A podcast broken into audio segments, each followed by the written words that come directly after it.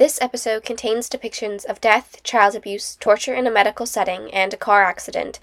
If any of these topics are difficult in any way, please join us on another adventure. Thank you. There's something in the middle of the road, and the wolf said I should stay in the car while he goes to check it out, like it's a 50s horror movie and I'm his girlfriend. Ah, good, he can hear me, he just flipped me off. Looks like a giant rock, and there's something written on it. Hang on. What did I just tell you? I don't know, my silly weak brain didn't understand you. Look, it says, uh, Go left and lose your steed and keep yourself. Go right and lose yourself but keep your steed. Go forward and lose both. it's like the fairy tales. This is perfect. Is our steed the truck? It appears that way, yes. Would both of us die if we went right? Knowing fairy tale? Probably. Right. Okay, so we go left and keep going on foot. It'll be a pain, but we can do it. Why do you look like someone shit on your food? This shouldn't be here. Yeah, and wolves shouldn't turn into people. That's not what I mean. Things that big shouldn't be able to get through into our your world. The fact that this is here means that cracks are starting to appear for some reason. We're about to go somewhere else. Where? I guess we'll find out. The next time you walked into my room with that stupid face of yours that meant you wanted something from me, I just glared at you. You said, There's another case I could use your help with. I said, I don't care. That's not my problem. I don't work here. Sasha. Come to think of it, why do you work here? Doesn't torture offend your delicate sensibilities? I'll tell you why I started working here if you talk to another patient for me. You and your deals. Yes. You smiled. I sighed. Ten minutes later, we were outside another cell door because I'm weak. I'm a weak person. Sue me. You hesitated, trying to put your words together in the least offensive order. Be careful with this one. She's. Well, she's been known to injure guards. I grinned. My kind of girl. Don't do that. You aren't like her. You seemed so desperate to believe that. I almost didn't want to burst your bubble. Almost. Ben, I'm exactly like her. We're both being fucking tortured here. Knocking around some guards is the least we can do. There's no need to be uncooperative. Uncooperative? They're electrocuting us. That doesn't mean you have to sink to their level. Sink to the. What does that mean? We can't fight back? We have to just take it, or else we're, what, not respectable enough? We might hurt their feelings? You didn't look at me as you opened the door. The girl inside had had red hair at some point. She looked so pale that her skin would have blended in if she'd stood against the, against the sky. Her huge brown eyes stared up at me from where she was crouched in the corner. I took a step forward. Hi, I'm. I tripped over nothing and fell forward, immediately eating shit. My jaw cracked against the concrete floor and I could taste salty blood filling my mouth. You shut the door behind me. Fine. I picked my face up from the floor and felt around with my tongue. One of my teeth had chipped, and I'd bitten clean through my cheek. Great. I looked at the girl. Did you do that? She looked back at me and smiled. I very carefully stayed low to the ground. Can't trip and fall if I'm already down. Is that your power? Making people eat shit? I wasn't really expecting a reply, but she said, It's about luck. What? She looked at me like I was stupid, which I thought was a little rude from someone who'd just given me a head trauma.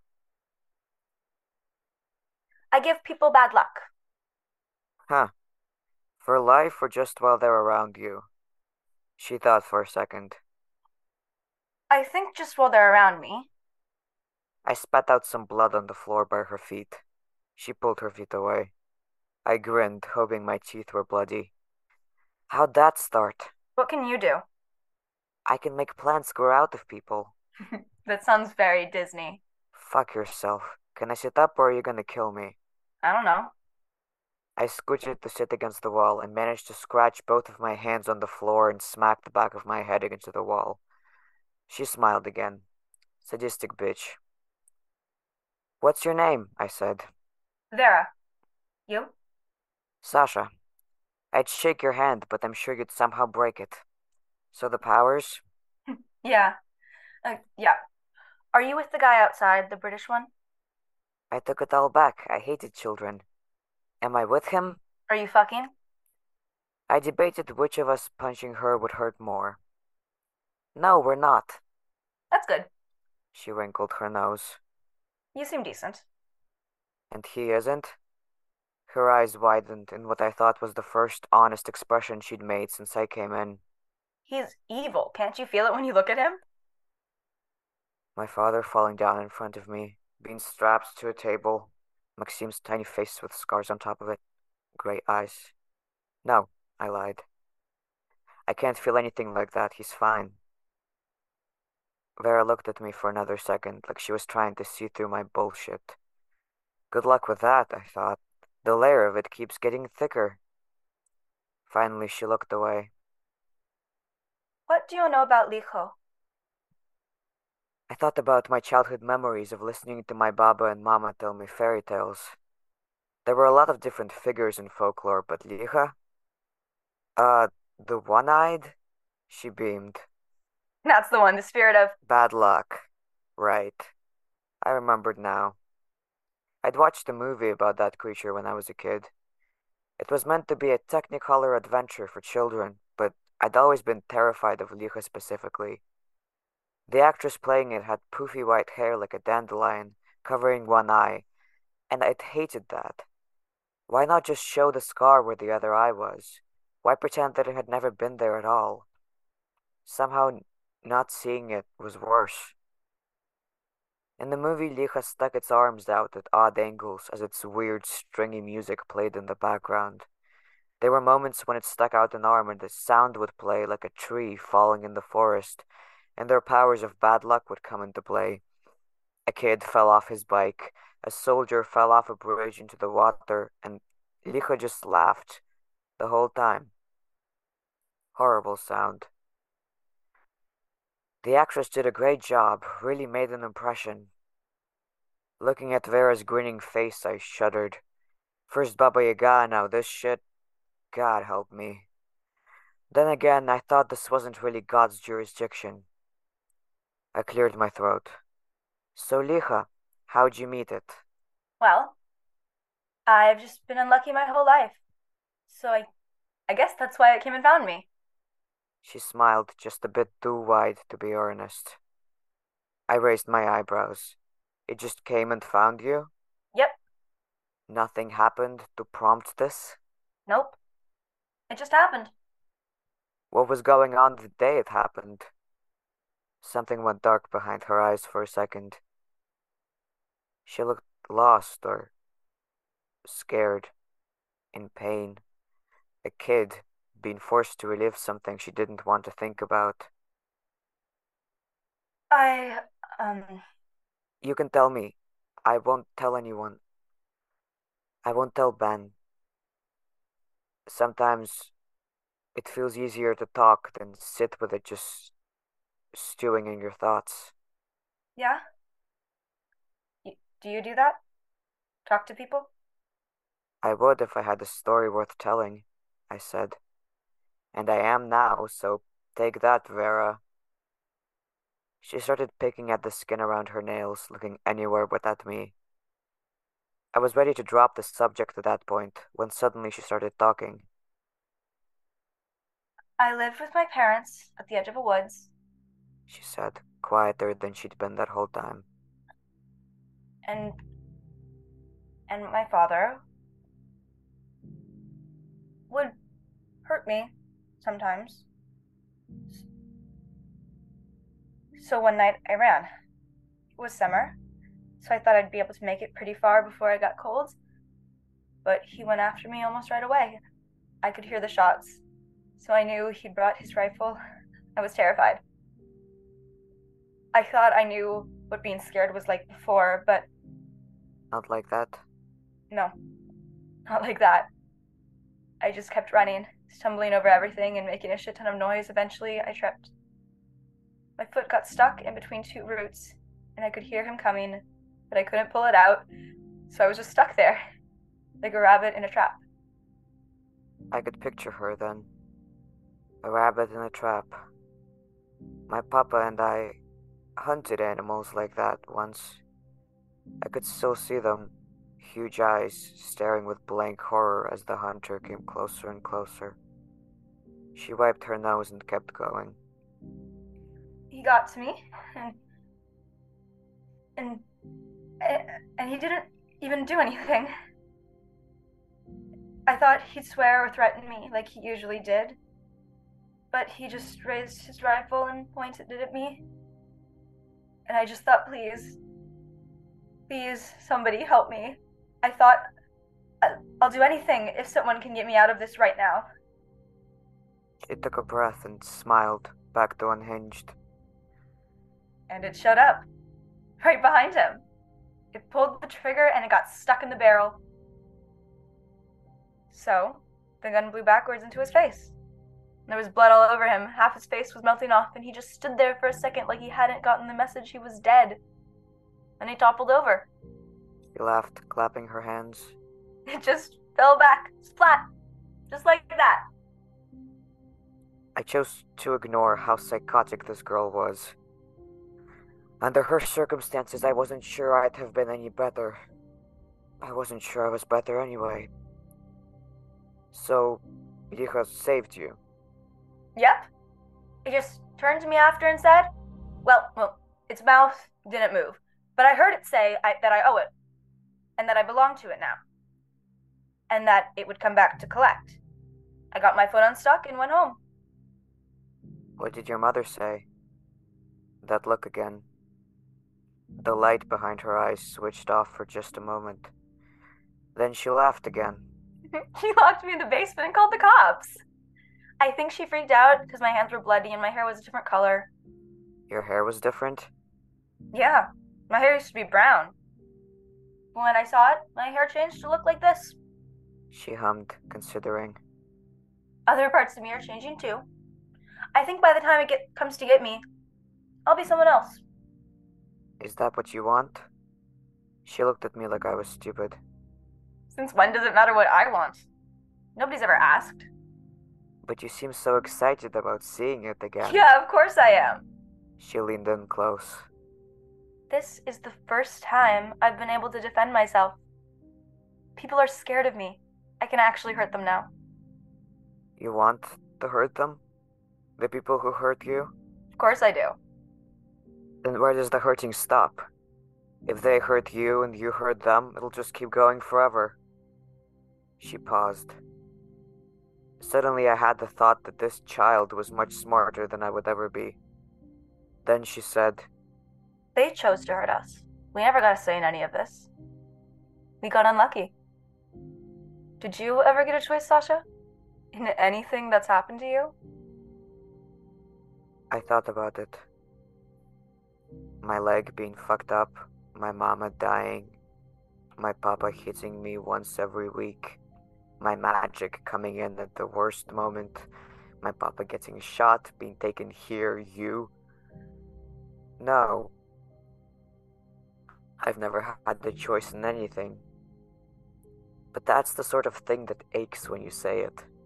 Scrapes the sides of your throat like you're throwing up broken glass. So I didn't say anything. I just pulled Vera's small body into a hug and ignored the sound she made as I squeezed her tight. Eventually, I felt her pat me on the back awkwardly. We'll get out of here. And we'll hunt them together. She whispered. Don't worry. That didn't sound as comforting as it was clearly meant to be. When you took me back to my room, I sat down on my bed facing you and raised my eyebrows expectantly. You ran a hand through your stupid, perfect hair and sat down on the other side of my bed. There were no chairs. The interior decorating left much to be desired. When it became clear you weren't going to start the conversation, I asked, Why are you here, Ben? You winced, even though you knew this was coming. I wondered vaguely if the wince was just you trying to stop me from asking, like seeing you in pain would make me reconsider. You said, It's a long story. I said, we've got nothing but time. Well, I had a sister once. Of all the things I'd been expecting, that sentence hadn't been one of them. I wasn't sure how to proceed. Luckily, you kept talking this time. Her name was Anya. She was four years older than me. When I was 18, she disappeared along with her roommates. It was a big news story at the time three people missing. Didn't help that they found evidence of occult practices at their flat, specifically a circle drawn in charcoal on the living room floor. There were all sorts of theories about it. A couple conspiracy theorists called our house. My mother hated it. Those few years were incredibly difficult for us. You cleared your throat. I started researching witchcraft just to see if I could somehow find a connection between Anya and whatever those symbols at her flat could have meant. I learned a lot, and when I was finished with school, I got accepted into a university program for special intelligence. Something like MI6, they told me. Something dealing with issues related to the paranormal. There's no way that's an actual thing they have in England. It is obviously a thing they have in the USSR. Fair point. I was thrilled. I had been researching witchcraft and Gaelic myth for so long, and this was finally an opportunity to put my skills in action. The first assignment they sent me on was, um, well, it was meant to be a liaison mission of sorts. Since the USSR is undergoing a change in leadership, the UK has been trying to do outreach to your folks and try and establish some form of diplomacy again. Nobody had much hope that this place would still be active, let alone as busy as it is.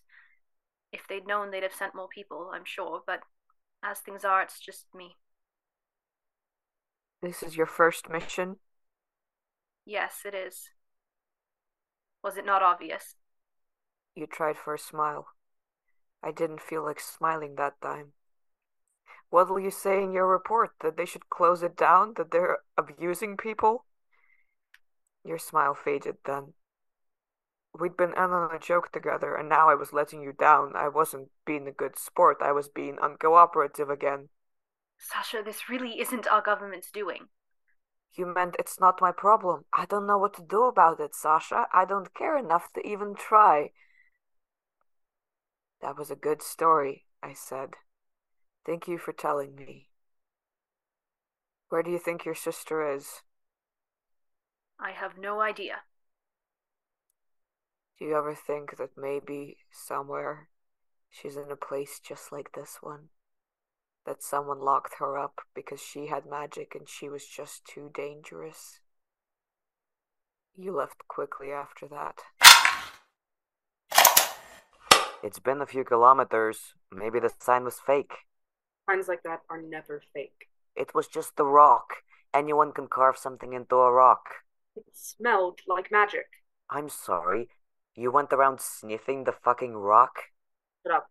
Did you pee on it too? Mark your territory? Or Shut did Listen, maybe it's just an animal?